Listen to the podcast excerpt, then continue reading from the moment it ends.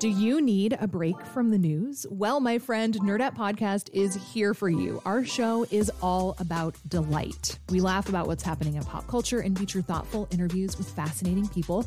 We even have a monthly book club that you can participate in. I could just go on and on about it. I loved this book. It was an experience, I'll tell you that. I discovered authors I had never heard of, and I'm really happy that I did.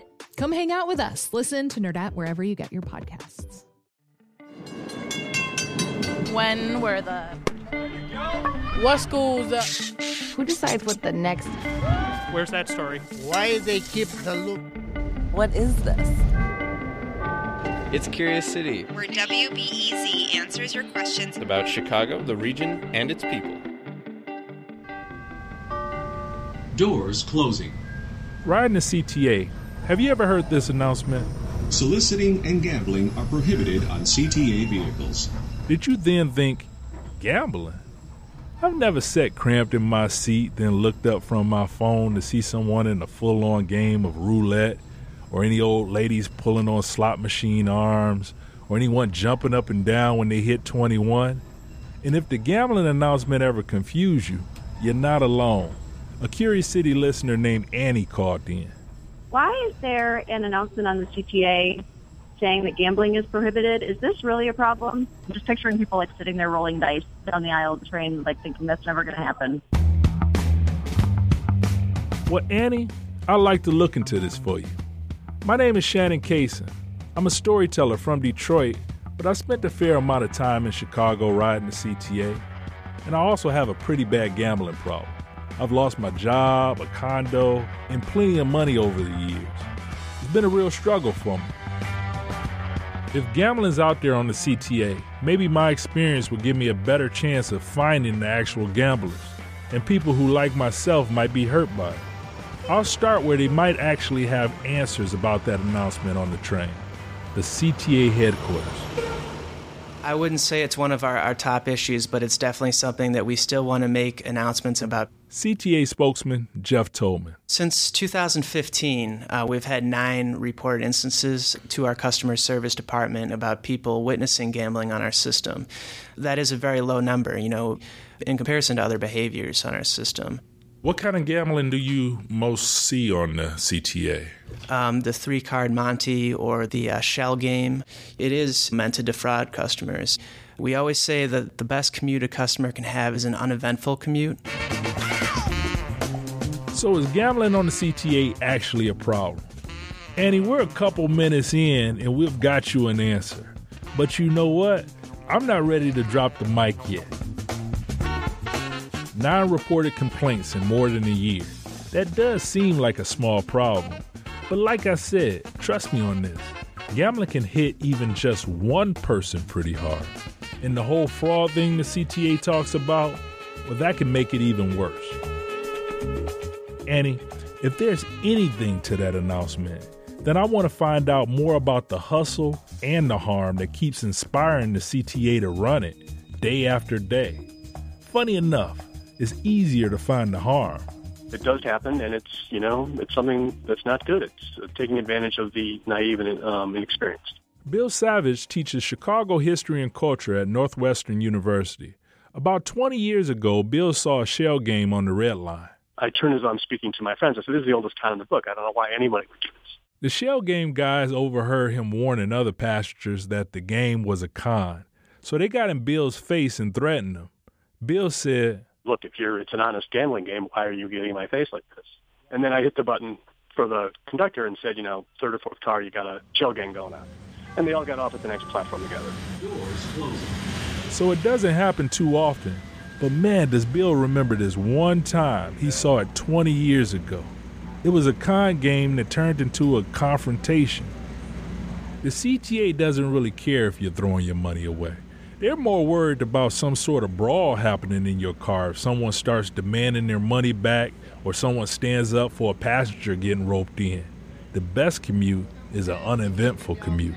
Some people's can find it and some people can't. Some people's blind and some people's ain't. Where is the ball? This is some cell phone footage I found on YouTube of a shell game guy on the CTA. He's got his own portable setup with a board covered in felt and three bottle caps under which he's moving a little ball around, is his own little portable bootleg Las Vegas. Here's where the fun begins. Next person found my ball, get a chance to win some of these 50s and 100s, my friends. Middle. In the middle, you got it right. Show me you got 50, I'm going to pay you 100 right now. In the background, a woman's jaw drops when he pulls out a big wad of bills. Passengers are standing around grinning with their eyes fixed on this guy. Pulling up to the uh, 40, you win the Addison 40. stop right now off the train. Remember, I'm on my own search for a proud shell guy like this to learn how he does it and maybe even why. But the problem is, this video is nine years old. I'm not sure if he's the last of the Red Line hustlers. I'm making this guy my own personal white whale, and these are my leads. The video was taken on the red line around the Addison stop. Some people on Twitter posted that they spotted him pretty recently and that he hangs around when the L is busy. We're on the red line. We're at the Addison stop. It's a Cubs game going on right now. It's early afternoon. This is prime time for if we're going to see somebody doing some gambling on the train. This is the time to do it. If we don't find anyone, we're still going to talk to some people. Have you ever seen any gambling Uh, on the long- train? On a train once, a long, long time ago. Yeah, I've seen those, but mostly on the streets. I ain't seen no gambling on the train, not since they changed it around. I haven't, no. I actually never even heard that announcement. Yes, I've seen it. I just saw it last week for the first time. It didn't bother me though. It didn't bother you? No. Man, I just missed them. Just like that little red ball. It's tough to find these guys when you're looking for them. I stay on the trains for a while, hovering around spots Twitter said that he'd be. I tell you, I don't want this to be a complete bust, so I hedge my bets a little. If I can't find the hustler, I have the next best thing. A guy up the red line in Rogers Park. He knows shell game hustlers and the mechanics of the game.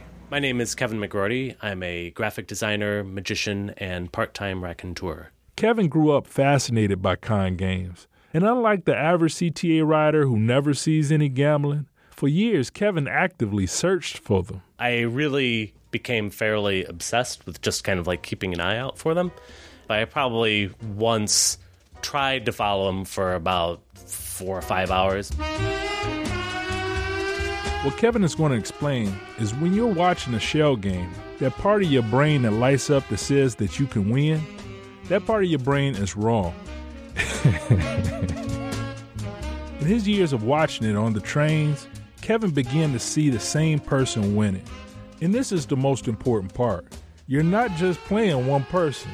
The whole idea of it is that you'll have the person that's won some money, so you've seen that person win money. That person is in on it. So that person is there to try and make it seem like a legitimate game. The people you see win who are in cahoots with the shell guy are called shills. S H I L L S. Not shells, shills. And if that wasn't fair enough, when the shells start moving, the shell guy has already palmed the ball. It's not under any of the shells. As soon as he moves it, it's out of there. And now he has it. And he can put it under any shell that he wants to. You're never going to win, basically. Over the years, Kevin saw plenty of people lose. Normally, it would be like 20 or 30 bucks. But I did see, like, probably a DePaul kid lose about 250 bucks. He kept betting, you know, until finally the guy's like, well, I got to go. and he got off the train, you know. Like, I've got taken once on the three card Mhm. game. I was young and I saw it and I saw somebody win. And I'm seeing it and I'm like, man, I, I could use an extra 50. And the guy had the card bent almost. Oh, right. Where you could see a bend mark. And I'm like, you don't even see it's a bend mark. You you saying, oh yeah, with the bend mark. What's that about? What's what do you know about that bend mark? that has been put in there for a reason. He might bend the corner his own self. And then when you go to bet, the guy is basically through some really good sleight of hand has taken the bend out of the one card and has put it in the losing card. That's how they got me. yeah, so that's how, and I just went away shaking my head. But that never got me again. After finally figuring out how that guy got my 50 bucks, I head home kicking myself for being such a dummy back then.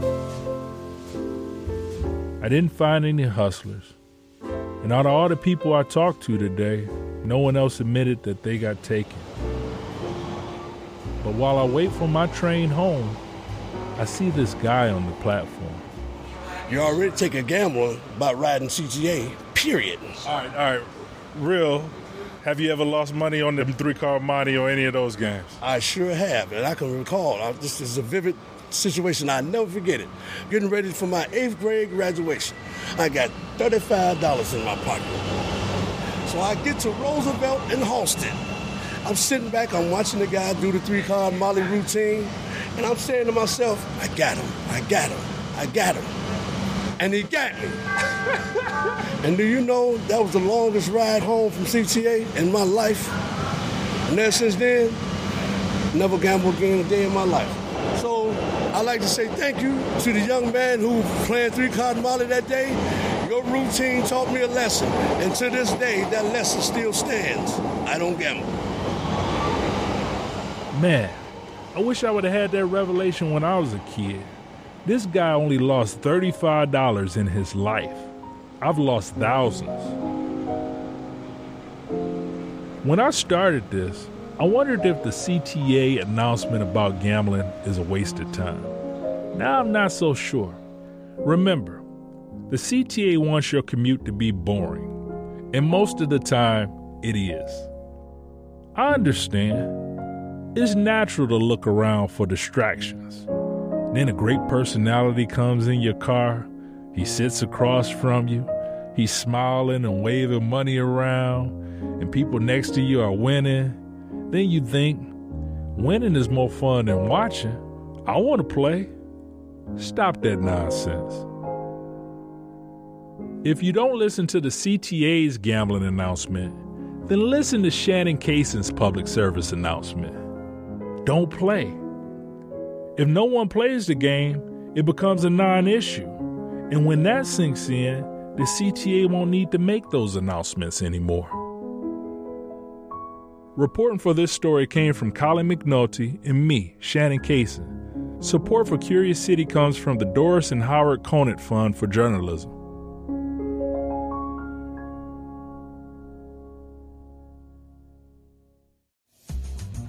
Curious City podcast is supported by Goose Island Beer Company.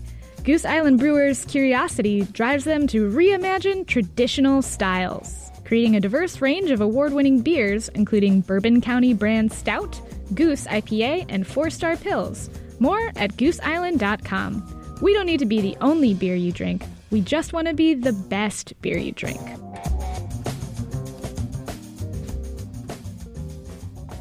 Next time on Curious City, it's 1992 and water is flooding the merchandise mart. They think it's coming from a water main, but then. Hey! There's fish in this water! That's when this guy figured out what was really happening. I'm looking at the Kinzie Street Bridge, and below I see what looks like the world's largest drain. Somebody ought to wake the mayor up. That's next time on WBEZ's Curious City.